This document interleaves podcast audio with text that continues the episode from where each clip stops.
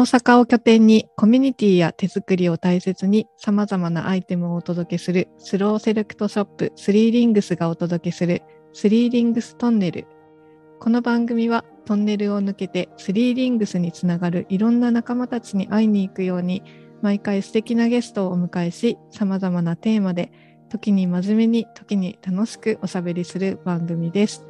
本日はスリーリングスのメンバーであり、ポッドキャストマクロトゥーマイクロのパーソナリティ、ビッグファミリーファームの一ノ瀬こと陽津がお届けします。はい、先週、先々週、あの、2回にわたってお話聞いてきましたが、今回も森田俊也さんにゲストで参加していただいてます。森田さん、よろしくお願いします。はい、森田俊也です。皆さんよろしくお願いします。はい。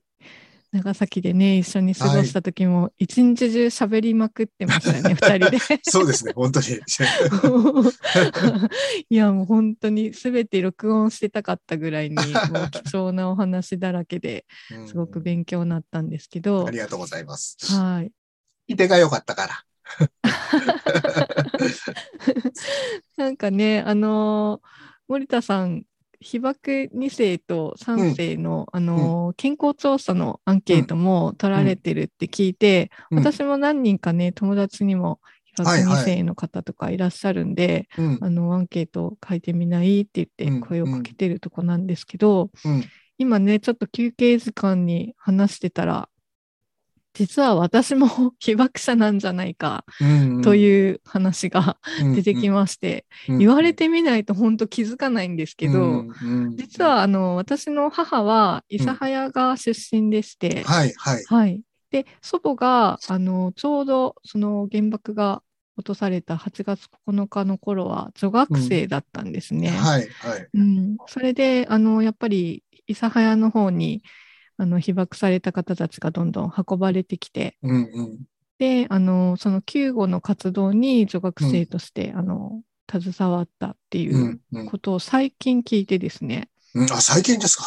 そうなんですよ。というか、うん、まさに森田さんとお会いする日にそういう話を聞いたんですよね。あそうですか。それまで知らなくて、うん、それであの本当はその被爆手帳をあの救護した人ももらえたらしいんですけど、うん、祖母はねちょっといろいろあの家族の反対とかもあって、うん、被爆手帳をもらわなかったということなので、うん、私全然気づかなくて、うん、そういうなんか原爆の話とか諫早だと全然関係ないのかななんてことを思いながら、全くその戦時中の話って聞いたことがなかったんですけど、実はそうだったと。でそのねあの血がつながってるので、うん、あそっか私も被爆者なんだっていうのを、うんうんうん、森田さんとお話ししてて気づいたところで。す、はいはい。うん、結構そういう方多いのかもしれないなと。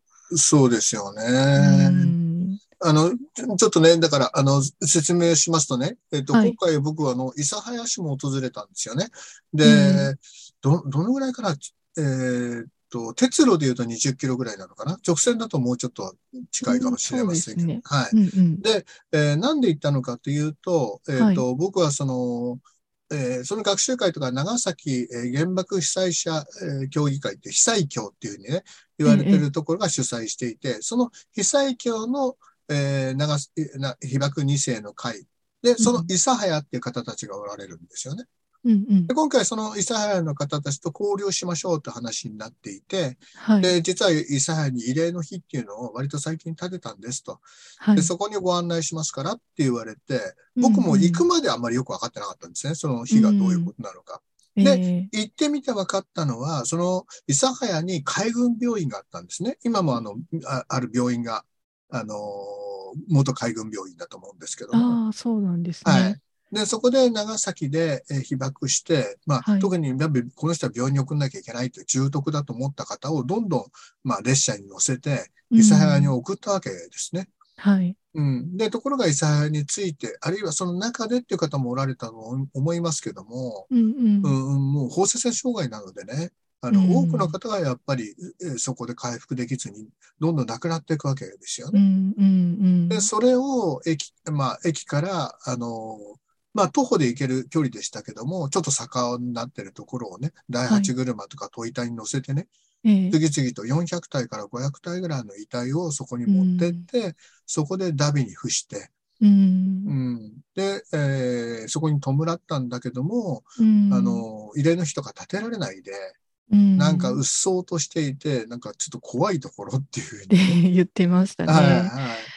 森田さんがね、ちょうどその行った時に Facebook ライブではいはい。中継してくださったんですけど、はい、そうです、そうです。ね、まだこうき、今は綺麗にして火が立てられているんですけど、その前はちょっと気持ちが悪い、うんうん。気味が悪い感じの、うんそうでしょうね、それだけのご遺体をうん、で、旅そこでね。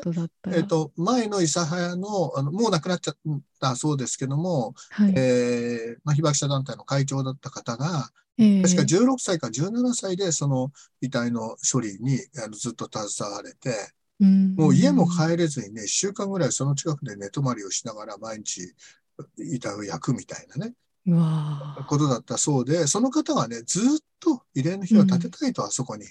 そうなんですね。うん。それが念願で、じゃあ、え被爆2世の会の方たちが、じゃあ、じゃあやりましょうっていうふうにやって、ああちこちに働きかけて、うん、で、できたのが2020年の8月なんですよ。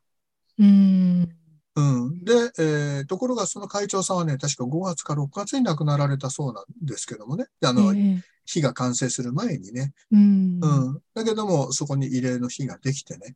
うん。うん。非常に、あの、公園そのものを整備されて、皆さんで。綺麗にね。うん。これ、庭師さんがややったんですか、うんいや、自分自分たちでやりました。みたいなね。ねえ、ん道も作られてて、ちょっそうなんですよとお散歩できるようなそうそう。感じにね、なそうって。そう。だから今は、あの、全然怖い感じがしないっていうか、うんまあ、僕もそういう辺感受性強いんですけどね、なんていうか、あ、ここにおられる方はもう、なんだろうんう、さまよってはいないな、うん、うん。こうやって、あのーまあ、い大事にい慰霊ですよね、されてね。ううんん。慰められてね、ううんん。だったらもういいよっていうふうに、こう、思われたんじゃないかなと、現場ではすごく思いましたね。で、その話をそうなんじゃないかって聞いたら、あの、案内してくださったお二人が立ち止まって、いやー、実は不思議なことがありましてね、って言って、うんここで作業する時にだけ雨が止むんですよ。って言ってで最初の除幕の時には、あの、伊佐屋の師匠さんも来られたそうですけども、ええでそうなればね、テレビカメラも来たりとか、うんにぎにぎしい、えーだったんだけど、その一行が全部去った瞬間に土砂降りになったと。ええあ、そうなんですかって言って、実は僕が立ち去った後に雨降ったんですよ。そうなんそうだ。なんですよ。だからなんと、へーああ、なんか僕もちゃんと迎えていただいたんだなっていう感じが。すごい、コールレスポンスのように、そう来てくれたよってなんか大騒ぎしてる感じがしますね。そうなんです、そうなんです。いや、それでなんか、ある意味でも、すがすがしい気持ちでね、僕は長崎市に戻ったんですけどね、ホテルにね。でもなんかホテルに戻った夜になんか気持ちがうつうつしてきてね、ルああ何なんだろうと思ったら、あの、そこの現場にいた時はそれを一生懸命立てた人たち、迎えて被爆者をなんとか助けようと思いながら助けられずにどんどん亡くなっていくというね、その方たちの思いにその慰霊の日ではどちらかとフォーカスしたんですけども、そこに、に運ばれた方たちのことを思ってね、うん。もうひぶ、みんな水が欲しい、水が欲しいって言ったのはあれ、やけどしてるからですよね。脱水状態になっていて、ま、真夏だったし、暑かったし、で、ひ火膨れになってね、もう体が痛い、苦しい。そういう中で、あ、もう自分はここで死んでいくのか、愛しい誰にももう会えないのかって言って、たくさんの方がね、あの、命を落としていったんだなっていうのが、なんか、すごいその気持ちが入ってきてね。うん、それは、うん、とてもか、うん。まあ、悲しいしね、辛い、辛い、痛かったろうな、辛かったろうなっていうのがね、ううん、やんっぱり感じましたよね。で、そのことをアップしたら、あぜひ皆さん、あの、えー僕のブログやフェイスブックで、あの、20分ぐらいの、えー動画が見れますので、まあ、見ていただきたいんですけども、はいそしたら、ね、洋一さんは実は自分のね、そうなんですよ迎えた側でしたっていう、まさに その時に。あ そうなんですよ。だから、そのお、おそらくおばあさんも同じ思いされたと思うんですよ。どんどんそこでお助けたいと思ってもみんな、もう、あの、まあね、本当体中から宇治が湧いてくるとかね。うん、いやもうすごい状態だったと思いますからね。やっぱりね、旅をしながら炊き出し、婦人会の方がね、炊き出しをするんだけど、そのおにぎりも食べれないぐらいに、もう凄まじい状況だったんだろうなっていう。うん、なんかでもね、こうやって森田さんと今回つながったのも、うん、何かそういうご縁があったのかなっていう。そうなんです。多分おばあさんがね、洋一さんと僕合わしたんです。祖母とはね、全くそんな話したこともなかったんで、この人はなんか戦争と全く関係なく生きてきたのかなみたいな。やっぱ語りたくなかったのかもしれないですね。つ辛すぎてね。思い出いや、だからそれは本来手当てすべき傷だったんですよ。本当ですね。精神的傷であって。うん。あの、語ることができればまだしも少し楽になるのでね。そうですね。それを皆さん語れない思いを心に封印してずっと生きられたというね。うん、えー、ででもね、そういうおばあさんにとってね、かわかわいいね、あの、孫の洋一さんはね、心の癒しだったと思いますよ。そう、そうですかね、うん、うん。幸せそうに暮らしてるあの、おばあちゃんしか知らないんで、うん、まあ、それはね、幸せだったのかなとは思うんですが。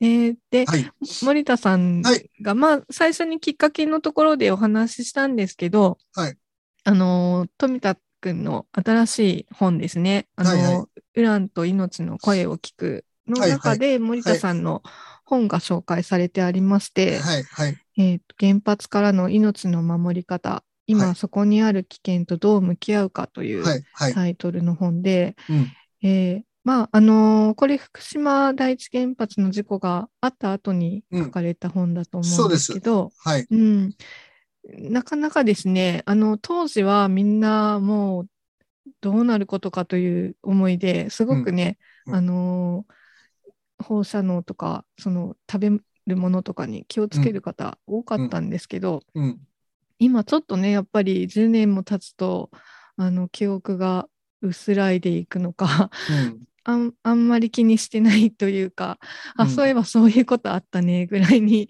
思ってる方も多いのかもしれないんですけど、別に原発がなくなったわけでもなく、そして福島の事故が終わったわけでもなく、これからもね、まだまだその、もっとひどい状況が訪れるかもしれないっていう中で、やっぱりあのこの原発からの命の守り方っていうのはみんながあの学ぶべきことかなと思うんですけど、はいはい、うん、その中で、その、うんうん、放射線副読本っていう、その、山下真一先生のお弟子さんが、まあ、通信になって作られた文部科学省の冊子がありまして、これ、あの、学校で配られたりとかされてるのかな？うちの子たちはちょっと持ってきてなかったんで、配ってないのかなと思うんですけど、あの、確かに読んでみるとですね、あのさっと読むと、そんなになんか問題になるようなことは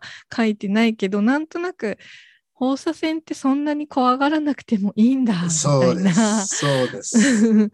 なんかそういうね、あの、これを読んだだけじゃなかなか誰も気づかないよなっていうようなことが、うん、あの注意すべき点というか、こういうことを書かれてないよねとか、うん、この表現はおかしいよねっていうことが1ページずつですね、うん、あの、はい、会話形式で紹介されてて、うん、これはあのいつ頃作られたんですか？えっとね、だから、えー、と完成したのがに2020年の夏なので、その前に1年間ぐらいかけて作ってるんですね。で、実際にその時に小学生のお子さんを持っていた3人のお母さんと僕で作ったんですけども、で、その方たちはみんなやっぱり原発危ないとかって思っていて、うん、で、やっぱりこう批判したいと思って読んだら、なんだかここ、すごくもやもやして嫌な気持ちになるんだけども、どこをどう批判していいのかなかなかよくわからないと。うん、いうことで、一度僕に学習会やってくんないかっていうんで、学習会しようと。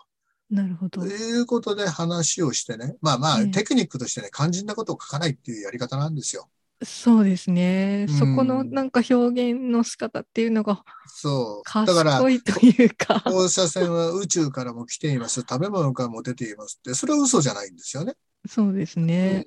そういうもんですよっていうふうに終わるんですよ。実際にはうん原発事故と核実験で一番出てるのに、そこは言わないっていうね。まあうん大体そういうテクニックなんですよね。うんだから何が隠されてるのか、何が言われてないのかっていうことを読み解いていくっていうことを、まあ学習会を重ねていったら、じゃあ、じゃあこれ面白いから、あの、みんなで、あの、読み解きをやろうよって話になってね。ええそれからは結構大変でですね。で、僕は、僕が一応の原稿を書くんですけどね、森田さんすぐ怒るからダメとかね。こんなこと言っても人はね、ついてこれないとかね。もうその、こんなことはもう前提として知らないから説明しなくちゃダメとかっていう、こう、なんか、厳しいツッコはい、ミが。はい。あの、なんか、あの、剣道でね、ものすごい達人にポンスかポンスか打たれてるような感じってい 僕にと。ってもなんか僕がもっとね、わかりやすい言葉を持っていくっていう上で、あ、なるほどなっていうか、あ、そうか、そうか、みたいなうんうん。そういうところが伝わりづらいんだなっていうのが。そうなんです、そうなんです。だからさ、りますよね3人の、あの、えーキャラをこちらで作ってね、はいえーその3人のお母さんってそのままじゃなくて、うんうん。えー例えば、な中の一人はお人よしって言って、素朴に文部科学省を信じてる人ね。うんうんうんうん。で実際に手に取った人はそういう人の方が多いわけですよ。よもや、ね、そうです文科省が子供にい悪いことはしないだろうと思ってるわけで、うんうんうん。だからそういう意見も踏まえながら、あの、討論をして、一つ一つ、1ページについて1ページを、あの、話をする。だから、もうものすごく言いたいことを絞って絞って、こう作ってるんでね。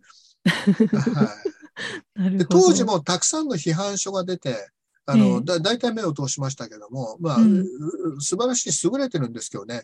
うんただまあ、ちょこれは普通の人は読めないなっていうものが多くて、難しすぎちゃそうう。そうなんですよね、うんちょっとこうやっぱり本になってるっていうだけでちょっとハードルじゃないですか。そうなんですよ。だから、なんか放射能の問題って物理学を知らないと、あの、わわかんないと思わされちゃってるというか、そうじゃない、もっと単純に危ないものは危ないので、うんうん、そういうことをできるだけわかりやすく知ってもらうことがね、実は原発からの命の守り方の革新なんですよ。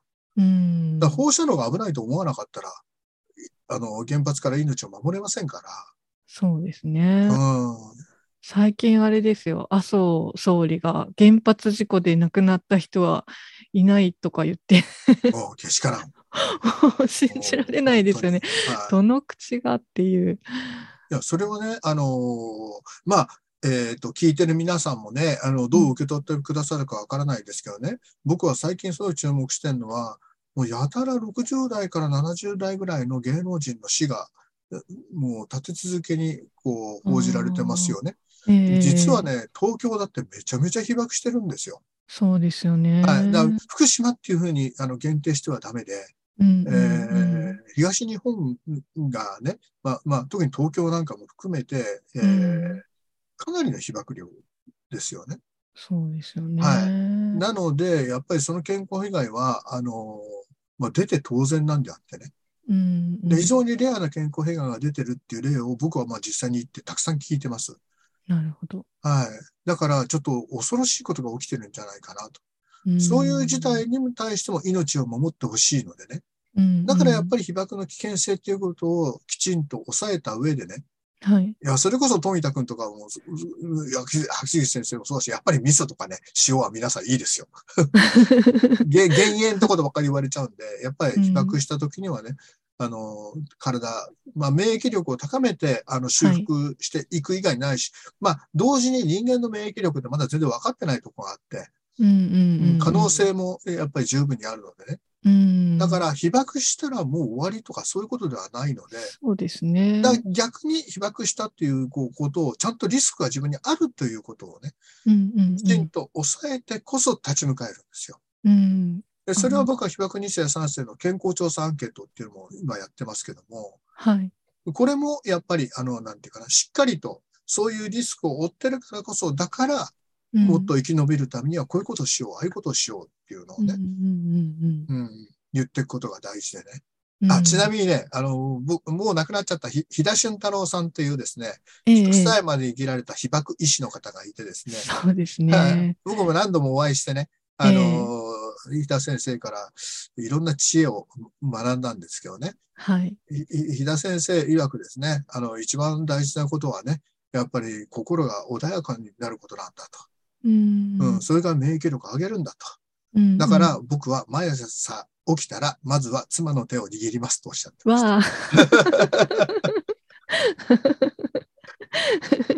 いや、なんか、あのー一緒にね、講演をお聞きした高橋先生はい、はい。も割とそういう愛のそうです。エピソードを取り上げられるので、そうなんです。そうなんですよ。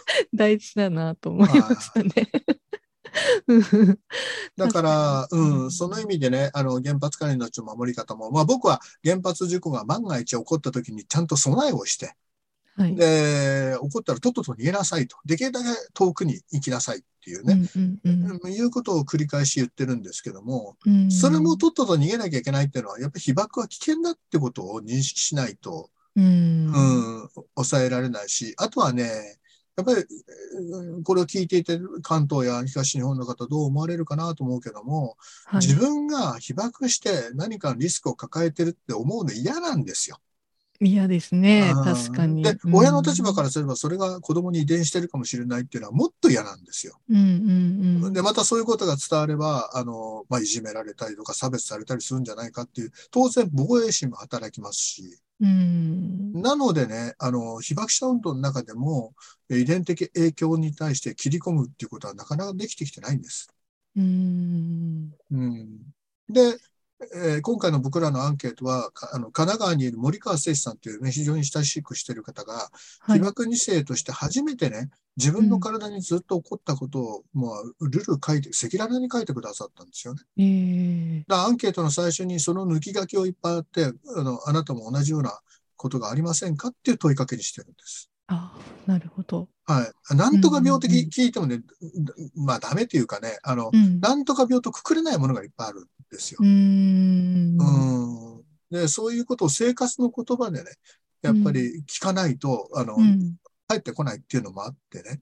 そうですね。うんなんかこれは調子悪いけど、こういうこと誰でもありそうだなって思ってることが、そうなんです。話してみないとそうなのかどうかわからないですもんね。そうなんですで、あの、老化と非常に似てるので、そうですね。ああ、年取ったなってみんな思っちゃう。うんでもよく考えてみたら、いや、このその若さでその症状は普通出ないですよ、みたいなことがね。うんうんうん。なんか、老化とか、あとは自分の不節制だとかね。うん。うんうん、そ そういう。っと分かりにくいところはありますからね。うんでもいろんな方のその健康調査を詳細に聞くことで共通点とかが見えてくるんでしょうし、そうなんこういう傾向があるよっていううん。ことで、あの自分がどういうふうに気をつけないといけないのかっていうのが見えてくるんでしょうね。同時にそれが病弱者とか障害者差別を超えていくことであってね。うんうん。うん、そういう方が、やっぱり、あの、なんていうかな、あの、よりふ、まあ、ふ不利にならないっていうか、生きやすい世の中をね、作れば、誰もにも生きやすい世の中になるのでね。うんうんううん。ん、そこと向き合って、だから、うん、ちょっと辛いトンネルをくぐってね、自分のリスクと向き合い、えーはい。それを超えた方がよりよく生きれるっていう、うん。まあそういうことでやってます。はい。うん。本当に、あのー、飛田先生なんかね、ほんうん。ほんと100歳までい生きられて、あのーご長寿でも。実践されました、自ら。ね、もううん。ずっと現役で、あのーすごく活躍された方もいらっしゃると思うと、うん。あの、やっぱりちゃんと向き合って。対策を講じていけば、あのー怖いものではないといううんことも分かってくると思いますしね。すごいですよ。被爆者は、げあの、癌で死ぬなと。癌で死ぬのは原爆に負けることだと。おで、もうあの、原爆を落とした奴らがびっくりするぐらい長生きしてやろうっていうふうに。そうですね。うん健康にね、いろんなな。いろんな長生き運動されたんですよ。うん。うん村の長老を探して、あんたはなんでその年まで生きたんだと聞くと。はいはいで、はい。聞いたことをすべて端から真似していくと。うんうんそしたらね、共通の答えって何だと思います？あれですねたくさん食べない。そうです。腹八八分目。そうな腹んですよ。8分目。よく噛んで食べる、。そう、マクロビとかにも全部つながっていくんですよね。そう、よく噛んで食べろ。シンプルうーんでもこれコストかからないしね。そうですね。誰でもいつでもできることなんで。そうなんです。ねだから僕、あの、誰と食べても、この間、洋師さんともそうでしたけど、誰と食べても最後まで食べてるのはもう癖になっちゃったんです、自分がね。僕、ゆっくり噛んでるからって言いながらね、ゆっくり食べましたね。そうなんです。そうなんです。うーんすごく大事なことだなと思うので、あの、うん折に触れてね、こうやって復習して、えあ、そうだそうだ、よく噛んで食べなきゃっていう 気づきになればいいなとうん思います。はい。はい。じゃあ、あの、ん。最後にですね、森田さんから何か、あの、ご案内したいお知らせとかあれば、あの、皆さんに。はい。えっ、と、ありますか？一つはさっき言ったように被爆2世、3世の健康調査アンケートっていうのをやってますので、はい。えっ、と、周りにね、あのーまあ、そうじゃないかなとかいう方も含めてね、うんうんえっ、と、なんか、あの、被爆者手帳持ってるとかお、お父さん持ってるとか、そんなのは関係なしにやってますので、ええぜひそういう方があったら、あの、応じ応じてみていただきたいということが一つですね。はい。それからあと、放射線副読本の、まあ、スッキリ読み解きブックっていう形で、あの、はい作ったんですけども、これをですね、あの、ズームでこの読む会っていうのをやってるんですね。で、ええ。全5回で、1回目はもう12月を終えたんですけども、それは、あの、アーカイブの録画を、あの、まあ、見ていただ購入していただくことができて、で、2回目が2月の、えっと、26日の、えー日曜日が18時から、で、うん。28日の火曜日が朝の10時から、ズームでやりますので、ぜひ入っはいていただいてね。でね、結構やった方の感想はね、あの、なんかちょっと演劇に参加してるみたいで面白いって言うんですよ。お その、か会話形式で ABC のね、おあの、女性たちが会話していて、はいはい。で、で最後に僕がミスターまとめっつって登場するんですけど。でそれを自分が声を出して読むとね、なんかこう、あの参加感があるんですよね、すごくね、ああ、確かに。うん。音読っていうのはやっぱりすごく、あの、いいい効果があるなと思って。うんで、うんけあのか、関西の仲間で作ったので、ベース関西弁なんですけども、確かに。あのあ自由に読み替えてくださいと言ってます。生活、生活の言葉でやりたかったんですよ。うんうんうんうん。だから関西弁なので、北海道の方とズームでやった時には完全に北海道弁に翻訳されてましいいっしょみたいな。いいですね。長崎弁でもや。ったらいいですねいや。ー長崎弁は聞くと僕にはとっても耳に心地いいんで、この間も嬉しかったんだけど。ねなんか質問で。発言される方たちがめちゃくちゃ長崎弁で。喋ってましたもんね。なんとか倍とかよかとよとか言われるとね、なんか耳に心地いいっていう。はいそうなので、その読み会をやってますので、あの、うんえっ、とね、2月にやって次が5月、7月、9月と、ちはい。ょっと2ヶ月ぐらい置いた、置いてやった方がね、気持ちが持続すると思って、うん。集中そうそう、ねゆっくりゆっくり振り返ることができるようにね、うんやりましたので、で、えっ、と、読み解きブックそのものは無料でダウンロードできます。なるほど。はい。はい。できるだけ広げたいと思ったのでね、うんえうんー興味のあることはぜひ、えっ、と、まあ、それで冊子が欲しいっていう方は500円でお分けしているので、はい。えー冊子も、あの、注文していただければと思います。ちなみに、あの富田さんが冊子を、あの、ちょっとまとめて注文すると言ってましたから、富田さんかさんからも買えるんじゃないかな。そこから発信されるでしょうね、またね。うん、うん、うんうん。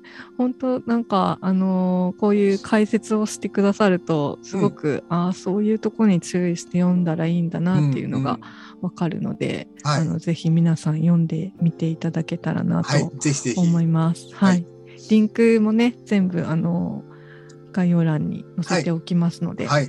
え森田さんのですね、その明日に向けての中のブログとかですね、はい。あの YouTube でもたくさんあの長崎のその諫早の日を見に行った動画とかですね、いろいろとあの爆心地公園の慰霊碑を一つ一つ紹介するみたいなものとかね。ありますので、ぜひあこの間、長崎出身の洋二さんに説明しちゃったよ。そうです ここにこんなほらあ木秋月先生の書いた日があるんだよとかって教えてもらって、なんかオタクかよみたいな、ね、そうです、オタクです。楽しく、あの、入れしてまいりました。はい。ねは、なんかあっという間に、あの、はい、3回、あの、出演お、ね、ありがとうございました。こちらこそありがとうございます。はい、楽しかったです。はい。ねまた、あの、森田さんの本を私もいろいろと読んでみて勉強しながらですね、はい、またお話聞く機会があればと思ってますので、はい、ぜひ、はい、はい、またよろしくお願いします、こちらこそよろしくお願いします。どうもありがとうございました。皆さんどうもありがとうございました。はい。今回もご視聴ありがとうございました。番組への感想、質問、リクエストなどメールで受け付けています。メールアドレスは info.3rings.shop 概要欄にも載せています。スリーリングスではメルマガも配信しています。メルマガへの登録もよろしくお願いします。